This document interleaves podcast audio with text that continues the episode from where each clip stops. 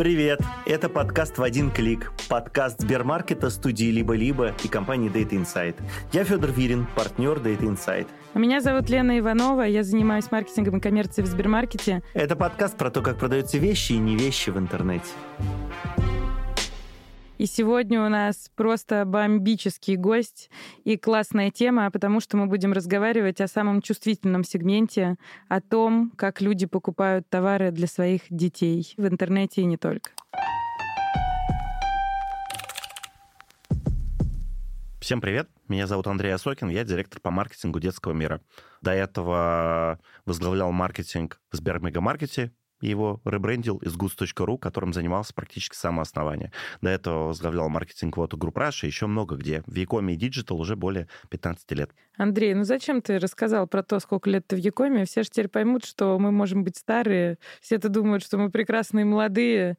Но если не шутить, то, конечно, опыт у тебя колоссальный. И хочется как раз проговорить про текущий э, твое место работы, детский мир.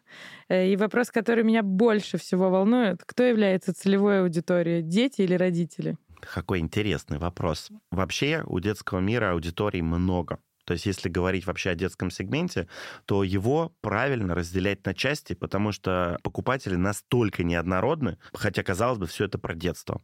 У нас есть покупатели, тревожные будущие родители, которые в перинатальном возрасте, которые ничего не знают, и вот они начинают. Это уже наши покупатели, хотя еще у них детей нет. Новорожденка, это молодые родители, ну, те, у кого не первый ребенок, поспокойнее, те, у кого первый ребенок, очень сильно тревожные, и, соответственно, мы здесь тоже как бы нужны. И это примерно, если сегментировать аудиторию, то мы ее сегментируем как раз не по родителям, а по детям. 0,3, ребенок в бессознательном возрасте, родители 100% заботятся только о нем, мы коммуницируем только с детьми. 3,5, 3,6, вот так, плюс-минус. У ребенка появляется какая-то некая осознанность, и в конце этого периода ребенок может взять родителя за штаны и сказать, хочу хочу детский мир. И дальше начинается самый сложный период, потому что после 6+, ребенок вырос, и он говорит, я не хочу в детский мир, я не маленький. И вот у нас сейчас, с точки зрения коммуникаций, мы много делаем для того, чтобы коммуницировать с детьми в сегменте 3.6, и еще пока не очень сильно понимаем, как коммуницировать с детьми 6+. Потому что в детьми 6+, им надо дать что-то большее. Вот в следующем году мы будем делать несколько проектов, которые, как мне кажется, они привлекут эту аудиторию. Ну, ты знаешь, у меня вот недавно у одного из близких мне детей э, был день рождения, 8 лет, и он реально бабушкам своим сказал, типа, баба Люба, баба Галя, мы идем в детский мир покупать мне подарки. Баба Люба и баба Галя оставили там три пенсии, как бы, но по факту я была удивлена тем, что ребенок не хочет, чтобы ему дарили что-то готовое, а он такой, я сам пойду все выберу. Да, ты знаешь, это как бы я буду тешить свое эго тем, что за последние два года в детском мире, который я отработал, я именно этому и посвятил. Идеология была примерно такая. Для детей в осознанном возрасте детский мир — это Диснейленд детский мир — это Диснейленд, потому что я очень много наблюдал за детьми, как они себя ведут. У меня у самого дочери сейчас 6 лет. И это кайф наблюдать, когда ты ее приводишь, выпускаешь в это все, и как она себя ведет. И я видел, как она себя вела в 3, в 4, в 5, и сейчас в 6. И вот это осознанный выбор, то есть мы и формируем вот эту историю коммуникации с детьми, которые просыпаются в выходные и говорят, детский мир идем? Слушай, ну это получается очень сложная воронка, потому что есть лицо, принимающее решение, решение, лицо влияющее на решение. Маркетинг нужно простраивать и там, и там.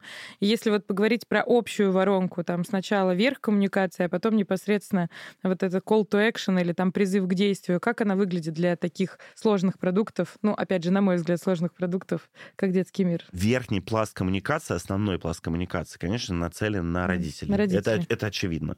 Причем, опять же, на родителей вот по-разному. Кого-то мы успокаиваем и говорим, у нас надежно, проверенные товары, у нас все качество. Вы можете доверить здоровье ребенка нам, потому что у нас точно ничего там левого, непонятного, не сертифицированного нет. Мы это как бы отвечаем. Это одна история. Вторая история, мы говорим, мы знаем, что вы хотите для своего ребенка. Вы хотите, чтобы он был счастливым, правда? Правда. Поэтому, когда вы приходите к нам, покупать счастье. А счастье, покупка счастья не может быть утилитарной по прайсу, такая вот прям нашел, где подешевле. Не надо дисконтировать счастье ребенка. Это неправильно. Так себе выглядит, так себе выглядит. И третья история, да, понятно, что это там э, люди, для которых чувствительность к прайсу очень высокая. Мы говорим, мы гарантируем, что у нас очень хорошая, лучшая цена. И да, ты права, что воронка очень сложная. Она прям составная, много. И с каждой из этих аудиторий нужно работать. У меня нет единой коммуникационной платформы. Она такая нарезана на кучу стримов, из которых нужно прорабатывать. А для детей непосредственно вы как-то интегрируетесь там в контент распаковки на... Мы работаем, да, у нас есть какие-то спецпроекты, есть э, интересные истории, например, совместные мы с э, Майнлибо делали, например, школу экоблогинга для детей. Недавно там еще с одним партнером делали, это юный блогер, в магазине. Там магазин, магазин выносит, короче. Если ты приводишь туда звезду, ей там 7 лет, то просто магазин выносит и разносит торговый центр, потому что такие аншлаги собирают там нашим звездам только снились. И такие преданные фанаты. То есть семилетние блогеры прям отлично... Вообще, вот это так, такой важный вопрос.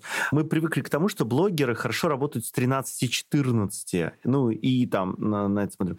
Ты сейчас говоришь о том, что блогинг и вообще блогеры работают там с 5-6, с с 7. Ну, с 6-7 скорее, да. Мы здесь масштабно в эту территорию не заходим, но те кейсы, которые у нас были, они очень интересные. Ты знаешь, в чем фишка? Когда мы говорим про аудиторию 12-13 лет, то надо понимать, что дети 6-7 лет на них смотрят. Mm. Это для них авторитеты. Референтные личности. Конечно, конечно. Mm-hmm. Это для них звезды и авторитеты. Они такими хотят быть. Они же... В, 13, в свои 13. Конечно. Вот. Поэтому это история, которой надо работать. Я не могу сказать, что мы много что-то там в этом направлении делаем. Мы сделали, запустили цифровые сервисы, мы сделали в Роблоксе такую игровую вселенную. Комнату. Да, и игры в Роблоксе запустили, и экспериментируем в этом направлении. Но у нас много телодвижений в этом, в этом направлении идет. Еще вот, например, там я планирую, этого еще не делал, но, э, например, хочу, чтобы реклама на детских каналах там, где смотрят мультики, как же это работает? Мама включила мультики и пошла заниматься делами. Вот я хочу, чтобы там реклама была немножко другой, ориентирована на детей. На детей, сейчас она, сейчас она сквозная, такая просто ровный ролик, который такой же, как везде. Вот, наверное, надо пересматривать эту историю. Интересно. Слушай, а как вот этот мостик, получается, там для вас человек в 14 лет становится утраченным до тех пор, пока... Ну, на 7 лет Не вы его... сам. Да, на 7 лет вы его отпускаете потусить, там, на 7-10, а потом он должен вернуться уже в качестве родителя. Угу. Вот были ли идеи вот эти 7 лет как-то сопровождать? Ну, по факту, наверное, скорее нет, чем да, потому что мы все-таки, у нас такой хантинг за новую аудиторию, он такой фокусный. Он начинает начинается сейчас у нас с возраста уже деторождения. Вот сейчас я хочу сдвинуть эту историю, считаю правильно сдвигаться в перинатальный возраст, может быть, чуть раньше. Потому что вот именно в этот момент начинает формироваться точка принятия решения. И есть такой нюанс, мы очень глубоко изучаем аудиторию. У нас как раз мы видим определенные пробелы, то есть у нас провалы в аудитории молодой, потому что они привыкли покупать на маркетплейсах, они очень цифровизованы, для них детский мир немножко олдскульный и был довольно давно. Они за эти там 7 15 лет немножко подзабыли про нас. И вот здесь я хочу как раз пойти на эту территорию, и мы думаем о запуске, например, СМИ такого для родителей, общих вопросов и так далее. То есть коммуникационная платформа не для продажи. А еще такой вопрос по поводу Диснейленда. Ты сказал, а, в Америке есть очень много форматов, которые относятся к категории взрослые дети, так угу. называемые. Это и бренд Store, и Лего, где ты там можешь, не знаю, человека в свой рост собрать и прям и купить такой конструктор и собрать. И огромные там четырехэтажные ММДМС, гипермаркеты, где действительно там нет детей, там взрослые. Но вот эта вот категория взрослые дети, которые в Америке очень много на ней бизнеса построено. Вы о чем-то таком думали? Ну, у нас есть флагманский магазин в Меге. Он такой прям сказочный. Там нереальный концепт-стор прям. Но здесь, знаешь, как и в Штатах, я хочу сказать, что вот большие компании ограничились одним концепт-стором, там где-нибудь в Нью-Йорке, он такой, где обкатывают идеи и так далее, но массово это не выходит. Конечно, это очень дорого. Это очень дорого, поэтому мы вот также ограничились. Мы сделали флагман э, в Меге, он там божественный, в нем интерактивные зоны, специальный саунд-дизайн, там все. Ну вот мы на нем поигрались, посмотрели, обкатали, а дальше понимаем, что когда мы говорим про бизнес, то все-таки там выручка Надо с метра... приехать. Да, рекомендую. Там такая штука есть. Встаешь и смотришь на мир, мир глазами муравья. Мир глазами О, стрекозы. Господи, всё, ты я- смотришь такую штуку, можешь ее поворачивать, и там прям мультик внутри идет, и ты глазами видишь, как дополненная реальность. Вот взрослые играют не меньше, чем дети. Ну, это нормально, мне кажется. Я сама собираю конструкторы Лего. Никогда этого не скрывала даже. Я тоже, кстати.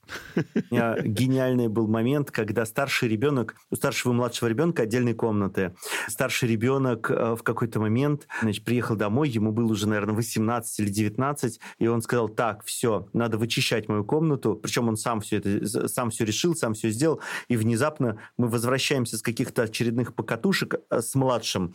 Младший находит у себя посередине комнаты развал из шести огромных ящиков с лего. Я так смотрю на это, говорю, ты вот порядок хотя бы мог навести, а младший, да ты какой там порядок, отлично, у меня тут наследство гигантское. Ну, это, конечно, это правда, для детей это очень важно. Ты сейчас рассказываешь про целевые группы, и я с удовольствием это слушаю, потому что у меня есть специальная лекция про целевые группы, которую очень давно не читал, на самом деле, там уже несколько лет. Я как раз приводил в пример всегда детский мир, потому что там очень много целевых групп, самых разных.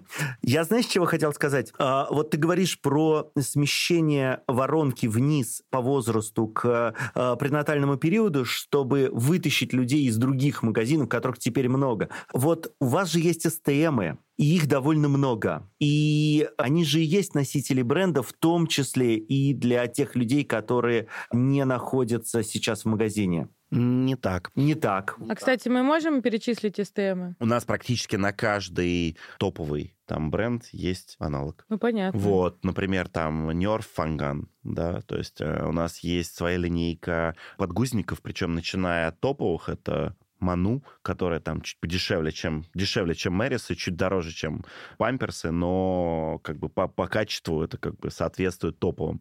И, например, линейка Baby Go, где там все вообще, все, там и подгузники, и прочее, это такой очень низкоценовой доступный сегмент. У нас колоссальное количество STM-ов, и у меня внутри маркетинга огромная команда бренд-дизайнеров, которые это все производят. Мы, в общем, как фабрика работаем в этом смысле. Но Тут есть несколько нюансов. Первый, э, мы не выпускаем STM свои, со своей полки никуда, потому что считаем, что это конкурентное преимущество, Мгм. и оно работает. Например, там по инсайдерской информации некоторые наши STM входят в топ некоторых маркетплейсов в поиске, то есть покупатель приходит и ищут их там. Ну, Бэбилок точно могу Baby сказать. да. Потому что, ну, у меня нет детей, да, это не секрет, но когда нужно покупать подарки, естественно, я еду в детский мир, это не секрет, потому что это самый большой, где ты можешь посмотреть. Я считаю, что нельзя дарить чужому ребенку то, что ты не потрогал. Своему-то еще куда не шло, а чужому нельзя. И Baby Lock действительно делает классные вещи, которые стоят на 30-40% дешевле, чем международные аналоги. И здесь вопрос не в желании сэкономить, когда просто игрушка стоит уже 9 тысяч, то большую роль играет, если она вдруг будет стоить, ну, там, интеллектуальная какая-нибудь Ну да. станция и так далее, большую роль играет, если она будет стоить 6. Ну, конечно, мы считаем это нашим конкурентным преимуществом, и стратегически это правильный ход, но есть нюанс. Так исторически сложилось, как это правильно так говорить? Истерически слежалось. Да, да, да, да, да. Мы никогда, как детский мир, не показывали, что это наши STM. Это просто Специально. это, да, это просто некие товары, которые, ну, которые эксклюзивны только у нас, да. Поэтому здесь вот этот вопрос о том, что связывают ли они напрямую с брендом, да, только потому, что это есть только у нас, как эксклюзив. Но это нет не у потребителя в голове, если спросить, то это не будет made in э, детский мир. Но вы этого и не скрываете. Нет. Здесь просто важно понимать, что есть две разные да, вещи. То, что вы не говорите навязчиво потребителю, что это произведено э, группой, компанией «Детский мир». Есть совершенно другое. Это не скрывается ни на упаковке, Нет. Нет. в интернете. Мы сделали первый шаг, наверное, только в этом году, когда мы взяли свой флагманский там подгузники Ману и начали в рынке делать их брендом. То есть мы начали прямо промо-компании, ТВ-реклама, медийка, поддержка, и мы начали С- STM это делать брендом не потому, что он на полке детского мира стоит, а сам по себе формируя его как локомотив спроса. Вот это очень большая разница. И при этом ты не выводишь его за рамки детского мира, Да. то есть Ману все равно останется только в детском мире. Пока так. Если мы, например, поймем, что мы сможем продавать это, условно говоря, настолько разогреем спрос, что это будет топовый товар там, и в текущей конфигурации есть шансы составить конкуренцию некоторым топовым компаниям, которые ушли с рынка, то, возможно, да. При отсутствии огромного медийного плеча для у Кимберли и у Проктора, ну, давайте будем вещи своими именами называть, да, я уверен просто, что доля памперсов и хаггисов может начать снижаться, потому что, ну, ну Coca-Cola не просто так рекламодатель номер один, да, то есть, хотя это, это самая известная газировка и самый большой рекламодатель, который продолжает держать ее самый известный. То есть она не, не может, э, если конечно, уйти, конечно. уйти с горизонта. Поэтому... Пять лет. А, по исследованиям, пять лет нужно для того, чтобы забыть бренд. Вот здесь вопрос, да, и сейчас, если в текущей конфигурации топовые бренды уйдут, ну, с эфира масштабного, с арены, да. с арены уйдут, то все может поменяться, и не только мы, а вообще многие товары, ну, СТМ разных российских брендов и в гроссери сегменте и так далее, потому что там же и Nestle такие же проблемы испытывает Конечно, и прочее, это... да. Они могут занять, многократно увеличить долю рынка, и тогда как бы стать настолько массовыми, что выйти за рамки детского мира вполне себе. А вот в связи с этим, скажи, у вас есть некоторый набор СТМов, он не маленький, но и небольшой. Вот в текущей ситуации, скажи, пожалуйста, вы собираетесь портфель СТМов увеличивать значительно? Да, в следующем году это будет не просто значительное, наверное, эпическое расширение товарной матрицы в сторону СТМов. О каком количестве SKU мы говорим? Мы говорим о тысячах. Это только в детском сегменте или... В основном это находится все-таки в фокусе ТНП, товар народного потребления, то есть нон-фэшн, угу. потому что fashion весь 100% наш. Все, что мы продаем fashion, кроме маркетплейса, то, что добавляется upside ом ну, внутри нас как маркетплейс, в розничных магазинах это все э, СТМ и детского мира. Там нет ничего не сделанного не нами. То есть вся одежда... Вся одежда это наш, это мы. А какую вообще долю одежда в потреблении детского мира занимает? Очень большую. Серьезно? Очень большую. И в текущей ситуации как бы это особенно остро чувствуется, потому что многие именно fashion-бренды не просто ушли с рынка, а закрыли свои розничные магазины и так далее. И это драйвит нашу категорию одежды и обувь невероятным образом. Ну, для меня это не интуитивно было. Я была уверена, что детский мир — это игрушка. Лен, детский мир за пределами Москвы, Питера, Новосибирска Новосибирска, Екатеринбурга чуть ли не единственный магазин с полной товарной матрицей детской одежды и обуви. Все так. Только локальные микроигроки, либо рынки, как-то не странно, но они живы до сих пор. И, например, только поделюсь инсайдом, что мы проводили исследования после Back to School, где вы покупаете это все для школы. Ну, потому что изучаем эту историю для того, чтобы... Сейчас уже, мы уже полным ходом готовимся к следующему Back to School. Уже время начинать. Ну да, вам уже закупки да, уже, делать. Уже, да, уже время начинать. Мы активно готовимся, поэтому изучаем. Так вот, интересно, в Краснодарском крае до половины аудитории покупа ответила на рынке. За Уралом есть маленькие игроки, и, как правило, в каждом регионе есть какой-то либо микросеть, либо какой-то там магазин, детской одежды ну, в регионах нашего присутствия. Он такой частный, мультибрендовый, ну, это очеловеченный рынок, скажем так, да. И вот это в офлайне наш как бы опорный конкурент. У которого нет ни закупочной силы, ни бренда, и, скорее всего, нет полной матрицы. Понятная да, история. Да. Слушай, но это означает, что ваш главный конкурент на самом деле Wildberries? Ну, в том числе и Озон. От сегмента зависит. Ты прав, конкуренция основная э, с маркетплейсами и в объемах продаж, и за борьбе за аудиторию. Что вы делаете для того, чтобы с ними конкурировать? Потому что это прям, ну, совсем другая модель, и в эту модель аудитория быстро сейчас перетекает. Оффлайновая розница падает, не у вас, но вообще в стране падает сейчас прямо. Причем падает очень быстро. Онлайн-розница очень сильно съедает сейчас офлайновую розницу на десятки процентов в год рост онлайна. И с этим сложно бороться. Что вы делаете? Первое. В Якоме ПВЗ – это канал выдачи сейчас номер один в товарах. Это, это как бы все признают, Озон и так далее. Курьерка очень сильно деградирует, кроме э, и гроссери, то есть кроме, в первую очередь, там, продуктов, потому что, ну, продукты явно ты хочешь быстро и домой и так далее. Товары, потому что курьера не надо ждать, и, ну, целый букет причин. То есть если посмотреть долю логистики всех крупнейших игроков, то это так. Я тут с тобой сразу поспорю о том, что курьерка не деградирует. Курьерка, на самом деле, хорошо развивается, там новые интересные штуки. Вот курьерка просто растет намного медленнее медленнее, чем ПВЗ. Окей. Okay. Внутри доли доставки крупнейших якомов как бы ПВЗ большой. И с этой точки зрения у нас есть чудесные магазины, и в этом смысле мы не отстаем. Вот здесь я бы поспорила. Давай. Это не то, что вообще я с э, огромным приоритетом отношусь к бренду, бренду, с которым ты работаешь. Но если говорить именно про конкуренцию, удобство логистики, чем хорош Wildberries? Тем, что я живу в жилищном комплексе, в котором Wildberries есть в каждом доме. Я думаю, что у вас примерно такая же картина. И это, если говорить про человеческие, про клиентские пути, то какой клиентский путь использования маркетплейса большого?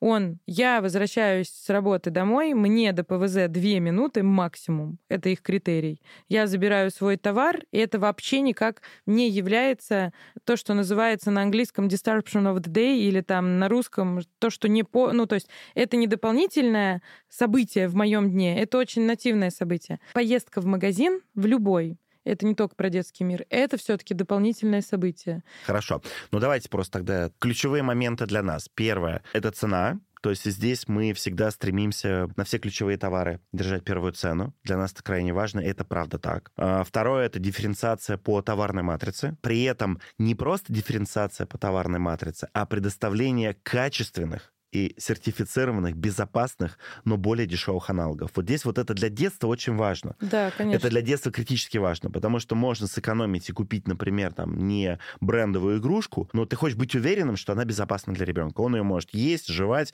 он может с ней что-то, что угодно делать. Это важно. Поэтому в этом смысле это да.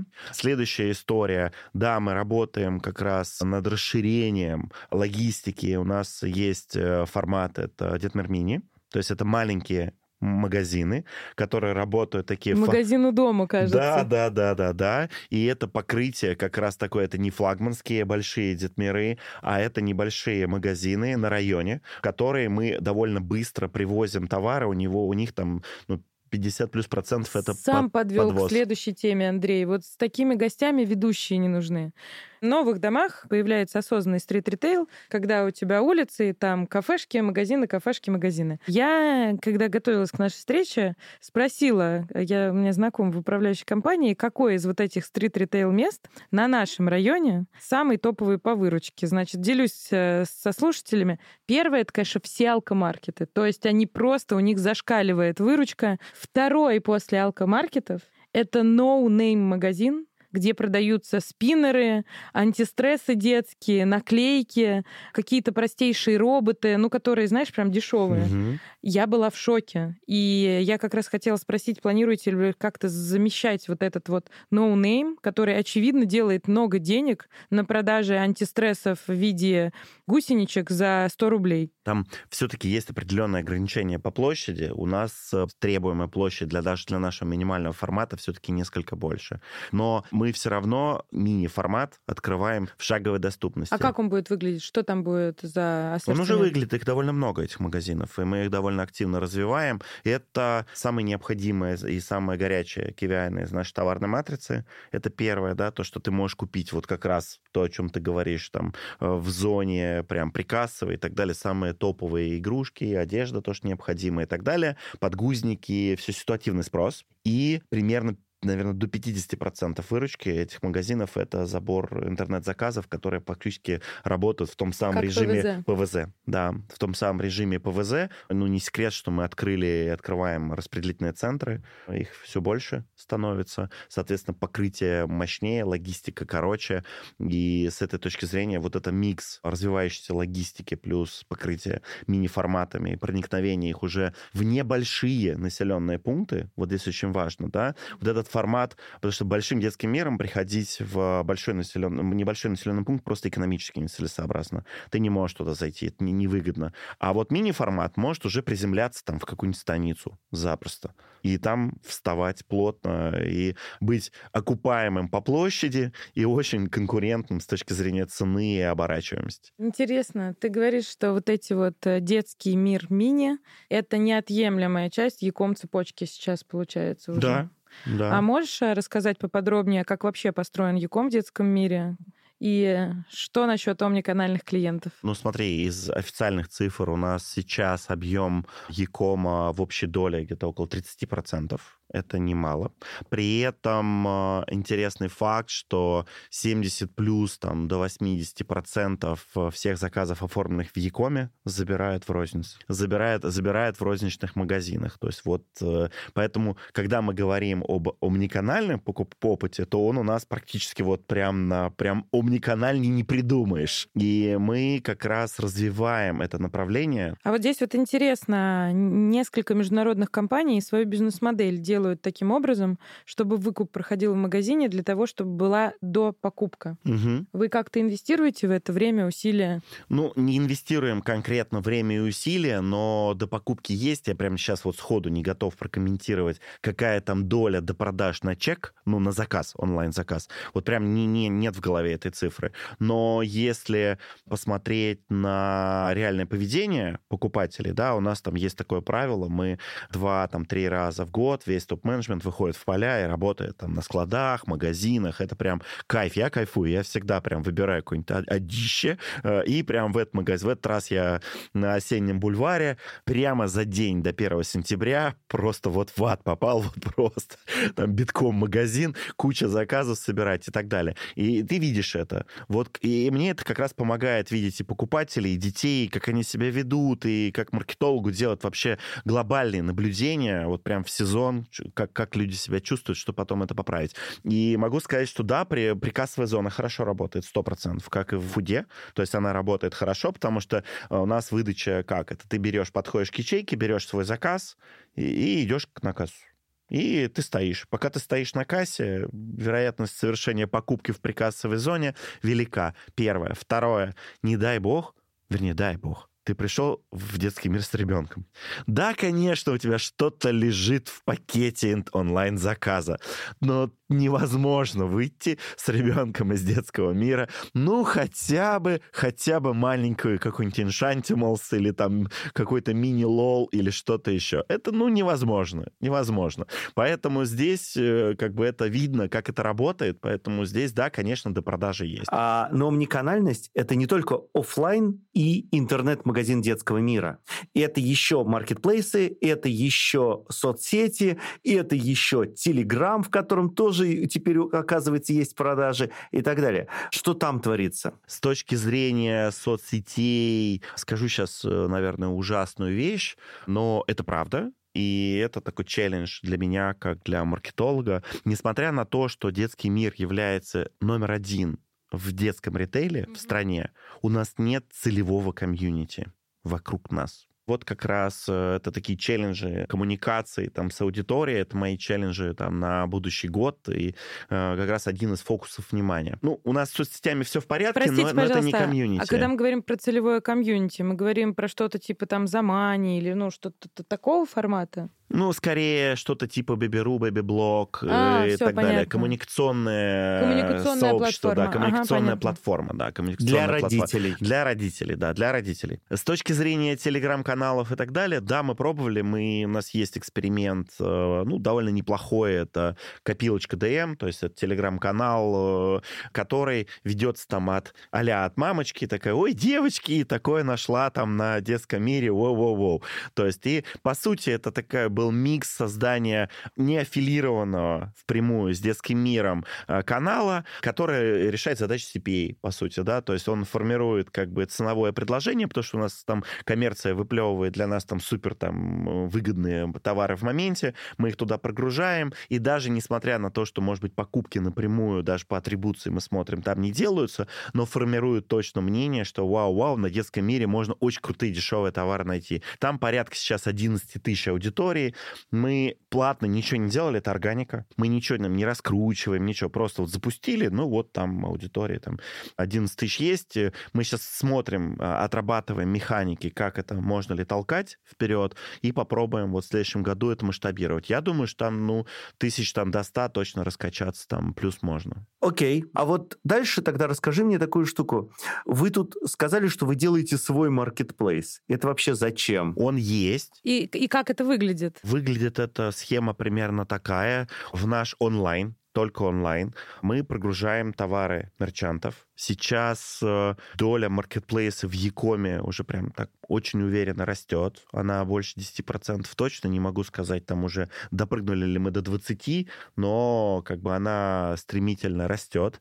Целей несколько. Основная цель — это диверсификация товарной матрицы, то есть э, до продажи нашей аудитории то, что не является фокус на нашими товарами. У нас это крайне успешно, потому что ну, у нас как минимум удваивается каждый год. Э, что важно, мы не тратим, то есть у нас бюджет с точки зрения продвижения маркетплейса ноль, то есть это прям подход такой, он допродает нашей аудитории. И это очень круто работает. И мерчанты, то есть, растут натуральным путем? Ну, сейчас у нас что-то к 4 тысячам мерчантов э, стремится. Мы, я думаю, удвоимся в ближайшее время. С точки зрения мерчантов, да, растет органическим путем тоже. Мы не ведем там как Озон, как конференции и так далее. Просто к нам приходят и приходят и приходят бренды. Очень для многих, особенно в детском сегменте, важен сбыт. Конечно, многие хотели бы, чтобы мы закупали. Для нас это тоже возможность, наверное, например, поставить поставить мерчанта на там, производителя на marketplace, посмотреть на это, чтобы потом оценить возможности потенциального расширения товарной матрицы с точки 1P. А если говорить в целом про тренды, дети, вот мы сегодня об этом говорим, весь подкаст, это чувствительный сегмент, к ним другие требования, там качество, мягкость и так далее. Если говорить про снижение в целом экономической и потребительской способности в России, на детях экономят? Скажем так, чуть-чуть, слегка. А, ну, да, мы видим э, сползание покупательского спроса в более дешевые сегменты. Это раз. Ну, не глобальное. Мы видим э, чувствительность нашей аудитории к цене, скажем, там, в диапазоне 100 рублей разницы. Мы тут недавно задались такой историей, когда важно было разработать именно такое ценовое позиционирование. Я задал нашей исследовательской команде следующую задачу.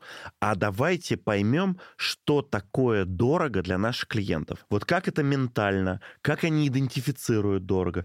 Это был кладезь, это был просто клондайк, это исследование, потому что мы раскопали, потому что я говорю, нет, мне нужно не то, что там дешевле и дороже, а как ментально пользователь это для себя понимает. Дорого это, это что такое вообще дорого?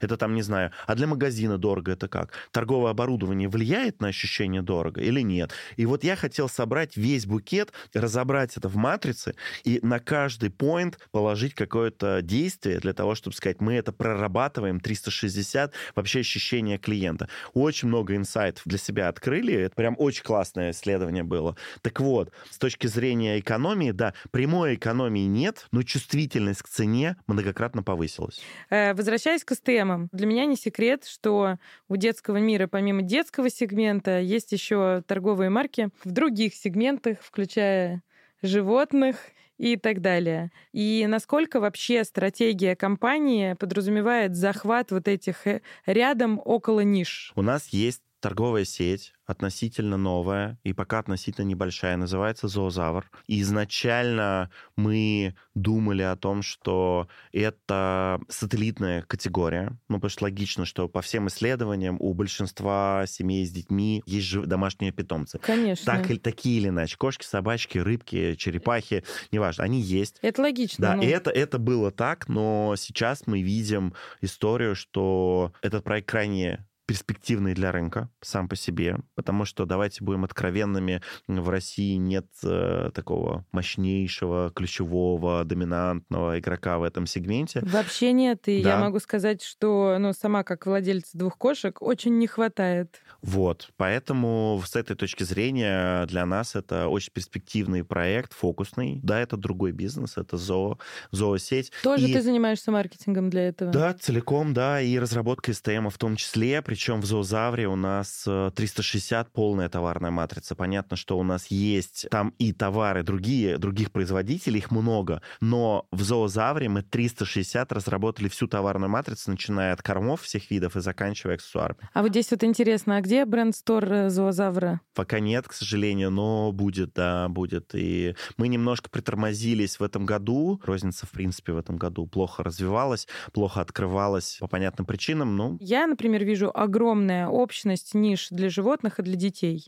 Это все идет, если говорить про внутренние мотивы потребления, это все идет из мотива потребления забота, это нишевые точные истории, ну то есть это не Ашан, не метро и так далее. Мгм. Какие-то еще ниши вы планируете развивать? Ну, кроме того, что планируем, больше ничего не могу сказать. Могу сказать. Могу сказать, планируем. Поговори вот о чем. Э, Раз уж мы пошли в ниши, в детском сегменте есть огромный объем цифрового контента. И цифровой контент не очень хорошо вяжется с э, оффлайном, очень хорошо вяжется с онлайном, но у вас его толком нет. Вот что вы думаете на эту тему? И вообще, вот как вы туда движетесь? Федор, а что ты подразумеваешь под цифровым контентом? Я бы хотела уточнить и для себя, и для слушателей. Хорошее уточнение. Ну, в первую очередь, это видео и аудио, и книжки. Но там еще есть игры. На данный момент не сильно, пока это Мгм. все представлено, и не сильно в это направление копаем, потому что это немножко другой бизнес. Вот наш как раз экосистема цифровых сервисов, она примерно про это, потому что есть там партнерство там, со Сказбукой, там еще с кем-то, с Арзамасом, ну, то есть ключевые проекты, какие контентные, люди, которые умеют делать контент, продавать его и так далее. Но я бы не сказал, что это суперсильно успешно, а вот э, интересно было идея, вот смотрите, мы про зоо говорили, у нас было предположение, что дети и зоо стоят рядом. Ну, казалось бы. Потому что животные есть в семье, все понятно. Вот немножко разрушу мифы. Для меня это огромное открытие. Родители вообще не хотят ни в каком виде смешивать потребление зоо и товаров для животных. Никак. От слова совсем. Поэтому, когда мы строили предположение, что, например, огромная база детского мира там бустанет э, зоосегмент, нет. Это происходит, но очень сильно постепенно, и э, гораздо больше новой аудитории приходит извне, чем изнутри. А я даже могу это объяснить. Это вопрос в приоритетах. Потому что когда у тебя в семье и животные, и ребенок, выбирая, кому купить одежду подороже, ребенку или животному, извините, большинство адекватных людей выберут ребенка. А когда у тебя животное это единственный ребенок, это совершенно другое. Мне кажется, что в чеке, Мгм. вот чисто интуитивно, я не видела исследований, но мне кажется, что в чеках зоосегмента наибольший вклад — это люди, которые живут с животными без детей, и для Мгм. которых это вот моя прелесть. Выбирай любую игрушку. У меня кошки есть, и я иногда захожу в зоомагазины. И я в конкуренте вашем поняла гениальность расположения игрушек для э, собак на уровне не потребительском, а на уровне собаки.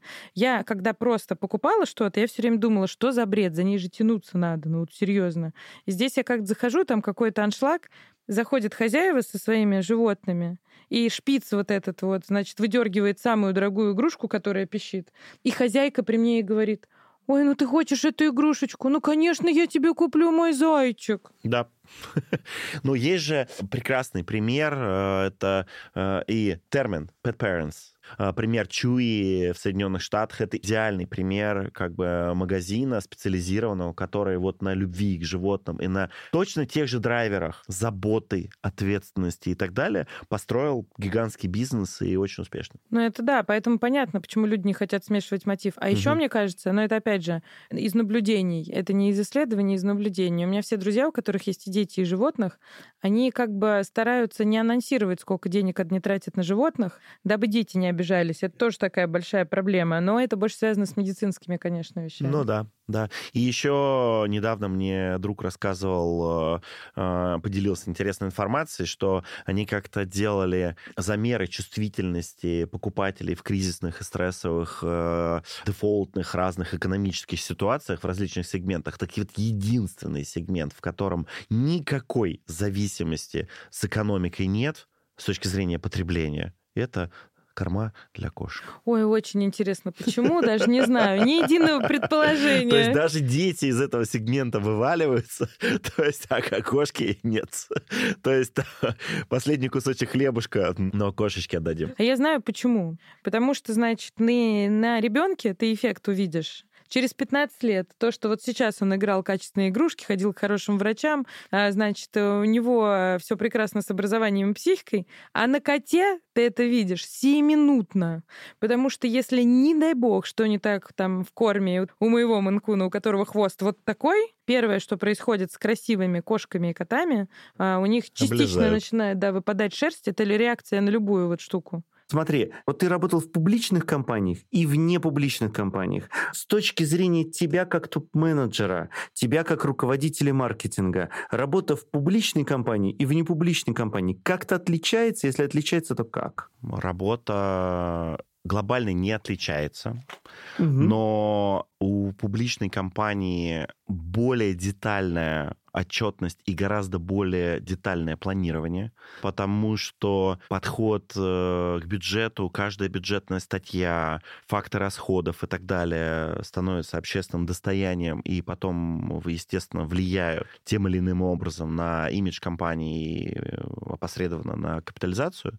Вот, поэтому с этой точки зрения, ну, по моему мнению, публичные компании более, скажем так, педантичны с точки зрения планирования, отчетности и так далее. Угу. А вообще ломка про переходе из онлайна в классический ритейл, она была? Конечно, была, потому что э, понятно, что э, слишком много но э, в ритейле. В онлайне все очень быстро. То есть с точки зрения принятия и решения и скорости очень быстро. Темп, с которым ты бежишь, очень, очень быстрый. И очень можно перезакладываться в маневрах. Мы это видим, как бы там стратегию можно перезакладывать. В офлайне так не работает потому что у тебя есть каменная розница, и у нее есть свои незыблемые законы, а, у нее есть жесткие правила, и вот так работает, а по-другому будет хуже, потому что и очень сложно там что-то менять. Прям вот не, это, эта система неповоротливая. И менять надо очень аккуратно потому что там изменение в рознице может повлечь за собой там эпические там росты костов, снижение эффективности и так далее. Вот это вот э, видение 360. И очень сильно меняется покупательский опыт прям глобально. То есть ты должен сразу два полушария разделить, и у тебя сразу покупатель в онлайне, покупатель в офлайне, он перетекает оттуда туда. Э, интересный момент, например, у нас 50 с лишним процентов покупателей, по-моему, последние цифры были 52, которые покупают только в офлайне. И очень э, интересный вопрос, например, опять-таки, в онлайне ты можешь, эм, имея деньги, имея финансовое плечо, ты всегда имеешь возможность подпрыгнуть ну, прям масштабироваться. Ты можешь поднавалить э, э, денег в маркетинг, в acquisition и прям подпрыгнуть. Вот в, в офлайне так не работает. И офлайн требует детального планирования перед каждым сезоном, где ты почти не имеешь права на ошибку. Если ты ошибся в коммуникациях, у тебя просто трафика в рознице не будет. Или будет меньше.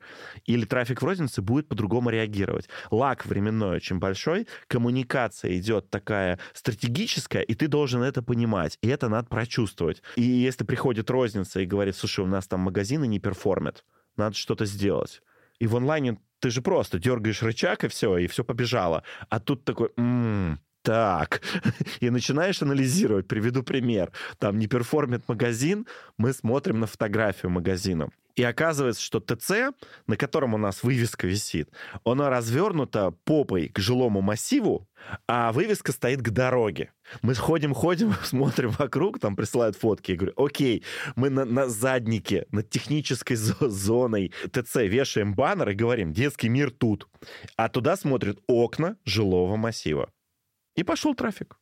И это прямо штучные кейсы, их надо прорабатывать. Там нет кунг-фу, оно индивидуальное. Может оказаться, что у тебя магазин просто не на центральной улице, чуть на 20 метров в глубину, и ты должен это понимать. И каждый магазин вот ты должен прорабатывать и смотреть, а что с ним делать? А как? Как, как, как вот это отрабатывать? Это вот фокусно и глобально тоже, да, ты не имеешь права ошибиться с коммуникацией. Если ты сезонально сделал там на Black Friday, на Новый год какую-то коммуникацию, ты ошибся в каналах и так далее, то потом на рознице отыграть это назад шансов почти не будет. А, ну если говорить вообще глобально про разницу вот этого ритейла и влияние на ассортимент, почему задают вопрос? Не секрет, что в классическом Якоме и на классических маркетплейсах влияние маркетинга на ассортимент намного меньше, чем в ритейле. Потому что в ритейле к маркетингу приходят спрашивать, что должно быть на полках. Ты сам говоришь, что ты очень много STM и так далее поддерживаешь на маркетинговом уровне и проводишь эксперименты, и насколько легко было вот на эту роль прыгнуть, а, прям глубинного понимания, что должно быть на полке через два года? Слушай, это и так, и не так. Э, в детском мире это не совсем так, потому что у нас э, не словца ради, а по факту э, очень крутая коммерция, и в этом смысле экспертиза все-таки больше на их стороне находится. То есть они понимают, потому что внутри коммерции есть researcher, который изучает эту То историю. То есть там маркетинговый да. подход к коммерции. Да, применяется. маркетинговый подход к коммерции, и, и мы потом заворачиваем, запаковываем эту всю историю, это первое, то есть с точки зрения вот потенциальности и коммуникационная историю. А с точки зрения СТМ, да, по-другому. Например, когда мы разрабатывали СТМ, некоторые вот для ЗОО, и коммерция говорила, там, это будет супер премиум, мы исследовали и говорим, нет, это будет эконом. Это будет эконом, и если этот корм будет экономом, мы заработаем больше в разы. Мы это доказали, это, это работает. То есть здесь вот соу-соу зависит от кейса, потому что они иногда смотрят где-то там в Китае, где-то там еще видят какие-то перспективные товары. Я как маркетолог их могу еще не видеть. Они уже где-то там, там дали, на дали, далеких берегах видят, притаскивают и говорят, слушай, все, бомба, мы прям, давайте, там, киси-миси. У меня есть! Хаги-ваги. Что это? Попы ты. Что это? Я не знаю ни одного названия. Простите, ну, справка для читателей, конечно же, не чтобы выпендриться. Кисимиси — это охренительные это вообще... подруга Хаги-Ваги. Да, это новый мультик есть в Китае. Соответственно, у них есть классные... От игры компьютерной начался, От игры компьютерной начался, я даже об этом не знаю. Да, Федор, загугли. У меня вот как раз кисимиси розовая вообще да, охренительная. Да, да. Изначально был персонаж, это Хаги-Ваги, это персонаж компьютерной игры, это какой-то смотритель в лаборатории, который там чем-то отравился, Я пошел превратился в монстра, и потом... В классного монстра. Да, в классного монстра, он эпически выглядит, и он там стал супергероем, а потом Кисимиси это же его подруга, и там дальше это целая вселенная Их сейчас уже, они, да, их сейчас уже каких только цветов нет, и с да, каким да, только да, значением да, нет. Да. Ну вот, ну... Федор посмотрел. Федор посмотрел Кисимиси. Но давай так, а, абсолютно отношенческий вопрос. Тебе в обычном ритейле, а, где есть прибыль, э, выручка, товары, вот эта вся реальная часть бизнеса, тебе прикольнее, чем в Якоме? Давай так, я сейчас кайфую. Мне очень нравится, потому что это драйвит меня с точки зрения детального понимания на кончиках пальцев этой истории. Когда в Якоме часто просто на, сидеть на гигантском там бюджете, он очень сильно прощает ошибки, а, ты можешь там экспериментировать и так далее. Да, это драйвит с точки зрения инновационности, но тут требования, когда у тебя требования по прибыльности и вписаться, это другое кунг-фу. Мне кажется, оно более высокого порядка. Класс. Детский мир — это детская империя, чего ж там скрывать. Э, у вас официальные данные по вашей э, миллиардной выручке, но она просто огромная для ритейл-сети, особенно нишевой. Планируете развивать э, свой бизнес в других странах? уже развиваем и планируем. Э, мы уже активно присутствуем в Беларуси, активно присутствуем в Казахстане, очень мощно там растем. А, Причем очень по-разному, потому что в одном регионе у нас есть сильная конкуренция, в другом регионе нет сильной конкуренции. И это прям зависит. Регионы очень специфические, например, Казахстан, да, то есть для меня вот там, как для маркетинга, это прям челлендж-челлендж, потому что язык, надо его учитывать. Вот эти культурные особенности, они прям накладывают отпечаток на промоплан, на планирование, на коммуникацию, потому что ты тут можешь там, условно говоря, в России что-то сделать, это нормально, не обидно. А в другой стране может очень оказаться, что прямо очень обидно. И можешь наступить на мину неожиданно. Это надо вникать. И мы присутствуем там и Якомом, и каменной розницей. Да, делаем фокус на развитие в этих регионах. Считаем, что это перспективно, просто хотя бы видя по темпам роста просто. А в другие регионы при этом вы не идете? Пока нет. И не собираетесь? Пока нет. Просто вот эти два региона, которые ты сказал, от всего вашего бизнеса единицы процентов. Небольшая пока доля, да. Какой смысл? Объясни, пожалуйста. Слушай, я тебя, наверное, может, удивлю, но мы не так много в себестоимости тратим ресурсов на эту историю. Угу. И это 100% эффективно экономически.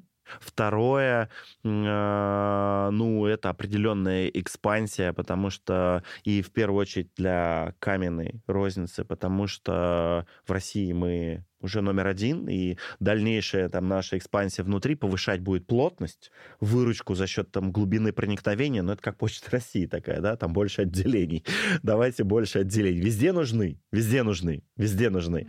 Вот. А там это новые перспективные рынки, причем и один, и другой рынок очень сильно разные, как я сказал, но они очень неплохо себя чувствуют, как неудивительно. Слушай, у меня есть последний вопрос, это теперь мой любимый вопрос на финал подкаста. Давай посоветуй нашим слушателям тренды.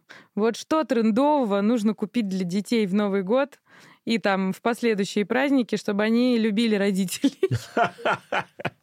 Слушай, смотрите... Э, Только давай без хаги-ваги. И киси-миси. Смотри, здесь, здесь вопрос такой. Скажу, и здесь вот в данном вопросе моя позиция как родителя, как маркетолога, как топ-менеджера детского мира будет абсолютно единой.